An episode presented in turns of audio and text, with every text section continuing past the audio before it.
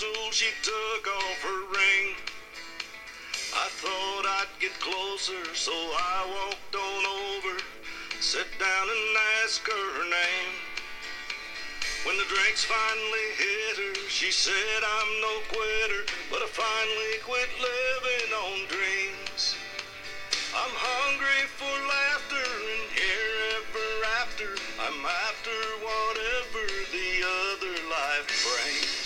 Hey, ghoulish day to every single one of you. Thank you so much for stopping by and making Paranormal Prowlers podcast part of your day. Those awesome tunes that just went through the old listening vessels. Well, that's my good friend Bobby Mackey. And I, of course, am your host, Tessa Morrow. So, as you know, every single week, every Monday, I come out with a new episode.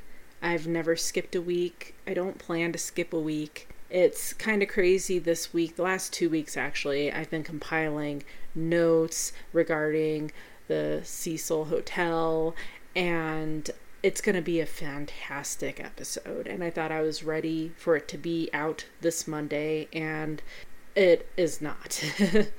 it's definitely a work in progress and I actually have a friend's memorial to go to tomorrow. So there goes the last day. So I'm going to come up with something fun and funky today.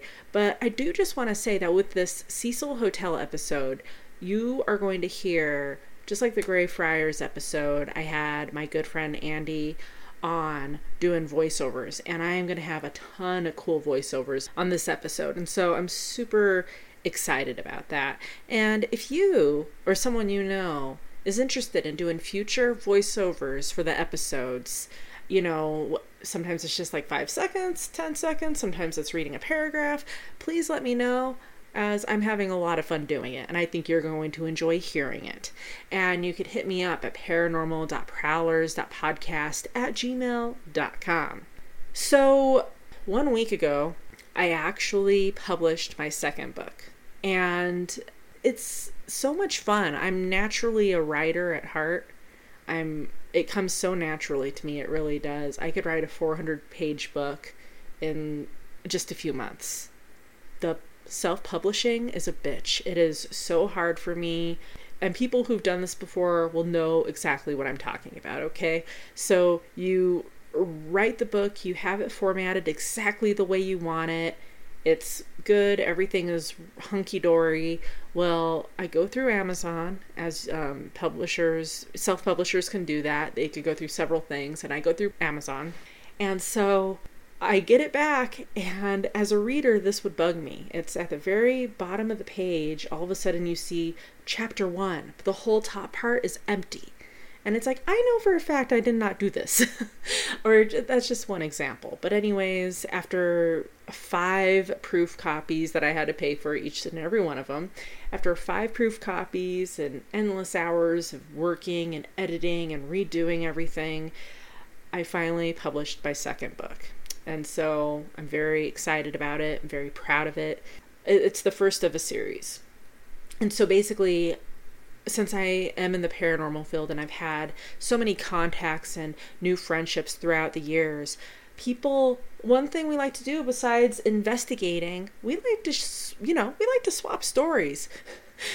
it's like, oh, something like that happened to me, but I was here and this happened. And I just, I love hearing people's stories. That's why I love having people on because it's not just me talking about the paranormal, it's other people and you're, you're hearing their accounts, their experiences and encounters and you're hearing their investigations and the evidence that they have collected. And I think that's just absolutely fantastic. So, with book number two, every single chapter is named after one person. And it talks about all of their stuff that they talk to me about. And that's why it's so neat because it there's so many different stories compiled and they're all different. Some of them are hey, grandma's still around or some of them are more scary. Some of them are more aggressive, but with this book you get all of that and it's just so amazing.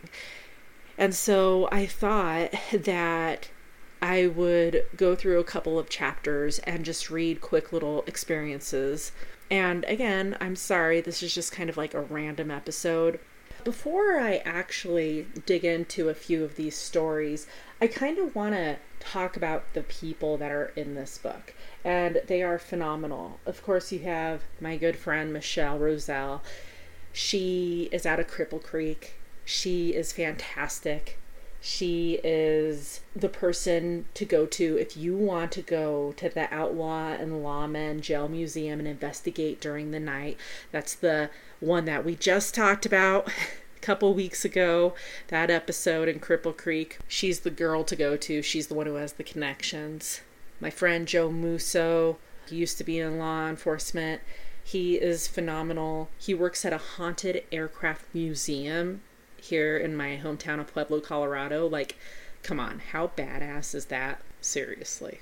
Then you got Sean Todd. He's awesome too. He's the founder of Black Swamp Paranormal, and he has had so many interesting things happen to him. I've actually tried to get him on the podcast in the past. He was on my radio show a few times and life is just super busy. He's unable to be on right now but i'm not giving up sean. I will get you on eventually again. He is not only a paranormal investigator but he's also investigated urban legends and different things like that. And i mean it's just absolutely fantastic. Then you've got jerry and tracy polly. They are awesome. They are hillbilly horror stories podcast and and that podcast is awesome. Actually, Jerry and I had a conversation before I started this. He knew that I had the radio show before as he was a former guest and his wife Tracy and it was neat. I, I told him, Jerry, I'm thinking of doing this podcast thing, jumping on board. Please help me out. Give me any tips or advice. And he did, and I really appreciate him doing that because I know he's a busy guy. Then you got one of my bestest friends, Angie Velasquez. She's been on my radio show and podcast. She's had so many things happen to her, and her home is extremely haunted. She's had so much stuff go on there from uh, Phantom Cat to demonic things and just so much more. And she's my Tombstone gal. We've gone to Tombstone together last year. We're going again this year. So she's definitely a keeper. Then Leif Manson, he is one of my bestest friends. He's my childhood friend. I've known him for for years and he is just a total sweetheart. He was actually on Survivor before. He is the only little person who's ever been on Survivor. And to me that is fucking like rock star status right there for sure. Then you got Ian Vero and Anthony Stringfellow, both of them being with Residential Haunting and they both are in the England area, like south coast of England. Just absolutely phenomenal dudes. They investigate people's homes and they try to bring them closure and answers and they go back to these people and really help them and they even have a medium with them to kind of help communicate even further than their tools can. And so I always thought that was really really neat. Then you got Kim O'Shea. She is with Cork Supernatural Society and she's in Ireland. And she's a doll. She actually edited my first book. She's just a great person. And I told her, you know, you've done this before. On my third book, can I just pay you to self publish it for me? And she said, sure. so maybe my next book will come out a lot quicker because this book, number two, sat on the back burner for like two and a half years and i'm so embarrassed to say that. I'm sure some of the people in this book were like oh shit i forgot i was even in this book. But you are and it's out and boom now people are reading it. And then mark arvilla with mass ghost hunters paranormal society and founder of salem com. He is a cool dude out of massachusetts and he's had a lot happen to him. And he's always a fun person to talk to for sure and then there's Lauren Sheridan. She is out of Tennessee and she's an absolute doll and I always have fun talking paranormal things with her as well. And then of course I've got to give credit to my sister Casey for just helping me out. She edited this book and I have to say with the self-publishing I put on there, like for my first book, okay, editor is edited by Kim O'Shea. Second book, okay, edited by Casey Morrow but for some bizarre reason it doesn't show on here. So i always put it in acknowledgments because i don't think that's right. Because i write it in there i don't know why it doesn't show up. So anyways to my editors you guys are awesome. I love you. I appreciate you. You're not forgotten. I know you worked your butts off for this book and these books paranormal prowler series. So and i also need to give a shout out to my dad. He was so awesome and when i felt like i was going to yank my hair out he helped me a lot with the extra editing process and helping me with self publishing.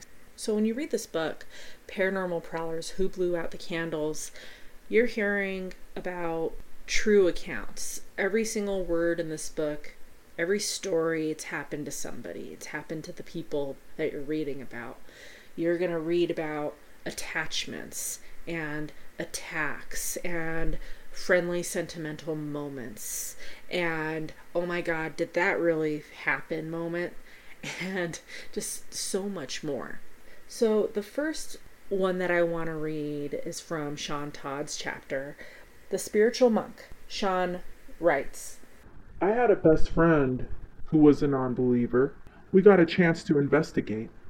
There was a nazarene orphanage several years ago i'm sure of the dates but somebody killed several of the kids and started a fire. It sat abandoned for many years. It was all boarded up, and they were getting ready to convert it to office spaces. We got a chance to go into this place the night before they started construction. We asked for the keys, and they told us there are no keys, but that there's a loose board in a window, and we must get in through there. We climb in and we get into this place, and it's so dusty all the furniture and whatnot. Well, we are in the hallway and we look ahead and it looks like a monk in a robe staring right at us. We stood there. We're watching. We were speechless. Suddenly, the arms spread out on this thing and it rushes us. We both ran and we jumped through the window that we came in through. I ended up breaking my ankle and my arm hurt some ribs as well. Well, he's a firm believer now. I've converted a few. And Sean's chapter is actually one of the longer ones because he was on my radio show so much that we had them all compiled. And so it's very interesting all that he shares. If you read his chapter fully, I mean, he talks about urban legends and investigating them and getting evidence out of them and just totally uh, so many different things. The next thing I want to read comes from my friend Angie Velasquez's chapter. And this one is kind of a super sweet little story. And it's titled Forever Young. There's one experience that I really enjoy talking about because it was really sweet it was a very long time ago. My oldest son, he was only five years old at the time, so it's been about mm, 26 years. My husband and I had taken the kids out for pizza, where they were given helium balloons. Well, we got home rather late, and you know, I got the kids ready for bed, and my oldest son, he wanted to play and take his balloon up to the bed. And my husband tells him, No, you play around too much at night, kiddo. You leave it here in the living room and you can have it in the morning. Well, my son, he was not happy about that. The kids, well, they go off to bed, and my husband and I just stood in the kitchen talking. And out of the corner of my eye, one of the balloons bounced from the ceiling. Then it went back up. To me, it looked as if a small child was trying to grab the string and was missing and kept trying to get it. Well, this happens four times. Then we noticed the balloon come down about halfway and then it just floated through the living room and down the hall without touching any of the walls. It turned and went into the kids' room about three feet in, and that's where it stayed. It wasn't too far from where my son was sleeping, and I joke around with my husband and saying to him, Why don't you try to explain this to me? He had an explanation for everything that seemed to be paranormal, and he could not explain this incident and I thought it was sweet. I believe it was a small spirit of a child bringing the balloon to my son trying to make him happy. That balloon was being guided down that hall. And again, Angie has had a ton of things happen in her house, and she's definitely a paranormal warrior, that gal. So, the next thing that I want to read comes from my friend Kim O'Shea, my friend and editor and fellow paranormal investigator, and it is titled Full Bodied Apparition at the Abbey. Matthew, our team leader, caught a picture of a full bodied apparition in an old abbey. It's very close to where I live. It's an amazing picture. It's a very big man, and you could clearly see him in the photo. I wasn't there that night. I couldn't go. My mom was very sick. The Abbey is fairly enclosed. If there's someone there, you would find them. The team, they searched everywhere and they could not find anybody. There was a massive newspaper and social media campaign done on this photograph. It was covered very extensively in the media. People were asked to come forward if they knew who this man might be, or if they were the man, or if they knew anything about it. We hoped someone would come through saying it was their grandfather or it's such and such. We never were able to find out the man's identification taking the measurements of the graves that are in the middle of the abbey and the size of the full bodied apparition, he must have been a really, really big man. We're talking nearly seven feet tall. He seemed like a farmer guy or something. We have no idea who this guy is, but he is clearly in that photograph.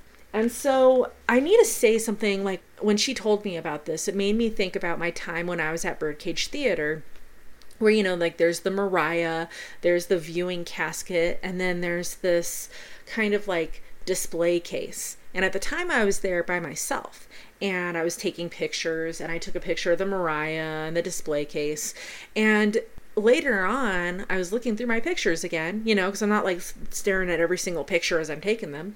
So I look at them, and there's this really tall man. And to me, he looked like a farmer. And he had a white shirt on, and his hair was kind of messy. And he was he was huge. Like he was tall. Anyways, he had these like bluish overalls on, and they were all tattered and torn and old. And it was really really cool. But when she was telling me this, that popped into my mind. And the last insert of the book that I want to read right now is from Lauren Sheridan, and it's titled A Visit from Layla. My first memorable experience with the paranormal happened when I was 11 years old. My great grandmother had just died, literally that day, and I was lying in bed trying to fall asleep. I was sad. A ton of things were going through my head, and I just couldn't fall asleep. I rolled over onto my stomach and put the blanket over my head in an attempt to drown out the noise from the rest of the house. I took deep breaths and I tried to relax. Suddenly, I heard a kind of like shh sound, shushing sound, but it was repetitive, like someone trying to shush a baby from crying as they rocked it back and forth. Shh, shh, shh. I froze my Layla used to do that to me when I was little. I slowly turned over and sat up, expecting to see her there, but the room was empty. I lied back down, my heart racing, and I tried to process what I had just heard. I soon fell asleep. She'd comfort me, and to this day, I wonder if she's still looking after me. Ah, uh, you know, I've had that happen too, just the comfort of the validation that a loved one is possibly there. And it is. It's a unique, great feeling that I wish everybody could go through, knowing that, hey, I'm not alone. So and so's here looking after me. I miss them, but they're still here, not physically, but spiritually. And that that's a special, you know, friendship and relationship too. So, again, you guys, if you are interested in getting this book, let me know. Email me paranormal.prowlers.podcast at gmail.com, or you can find me, Paranormal Prowlers, on Facebook. It's a fantastic book, and I'm actually working on a you know second of that series right now. So, another thing, if you have some stories to tell, whether it's you being on this podcast or you being in book number three, let me know. I'm all ears. I love hearing all that stuff. So I hope you enjoyed the sneak peek of my book, newly released, of Paranormal Prowlers Who Blew Out the Candles. And again, if you're interested in doing any voiceovers for me when it comes to future episodes, please let me know. I already have a list of people, and it's kind of cute because so many people, they're like, yeah, sure, I'll do it. And they did it, and they messaged me back saying, that was funner than I thought. It was fun playing make believe or pretend, or, you know, in Cecil's case, in the Cecil Hotel's case, it really had to do with either being an angry reviewer or newscaster plunging on the death of a woman from 640 Main Street. So, really fun stuff. You guys are not going to be disappointed when you hear that stuff. And if you think, hey, that might be something I'm interested in, let me know. Did you enjoy this week's episode? Yes! Listen to the others, you guys. They are equally awesome. Haven't heard every single one yet? No need to cry, my friends. You can listen to Paranormal Prowlers podcast on any of them podcast platforms by going to any of them, such as Podbean, Player FM, Overcast, Castbox, Spotify, Podcast Republic, Apple Podcasts, Google Podcasts, wherever you roam to listen to your other phenomenally phantom podcasts. You'll probably find Paranormal Prowlers podcast lurking in the background, my pretties.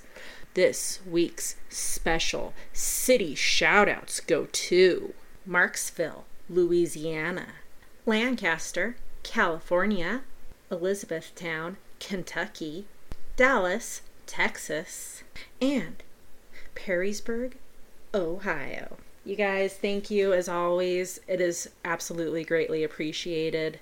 You guys are phenomenal.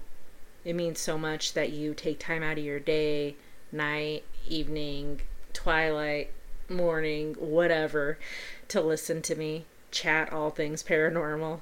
Be sure to check out the newest episode next Monday. See you next week.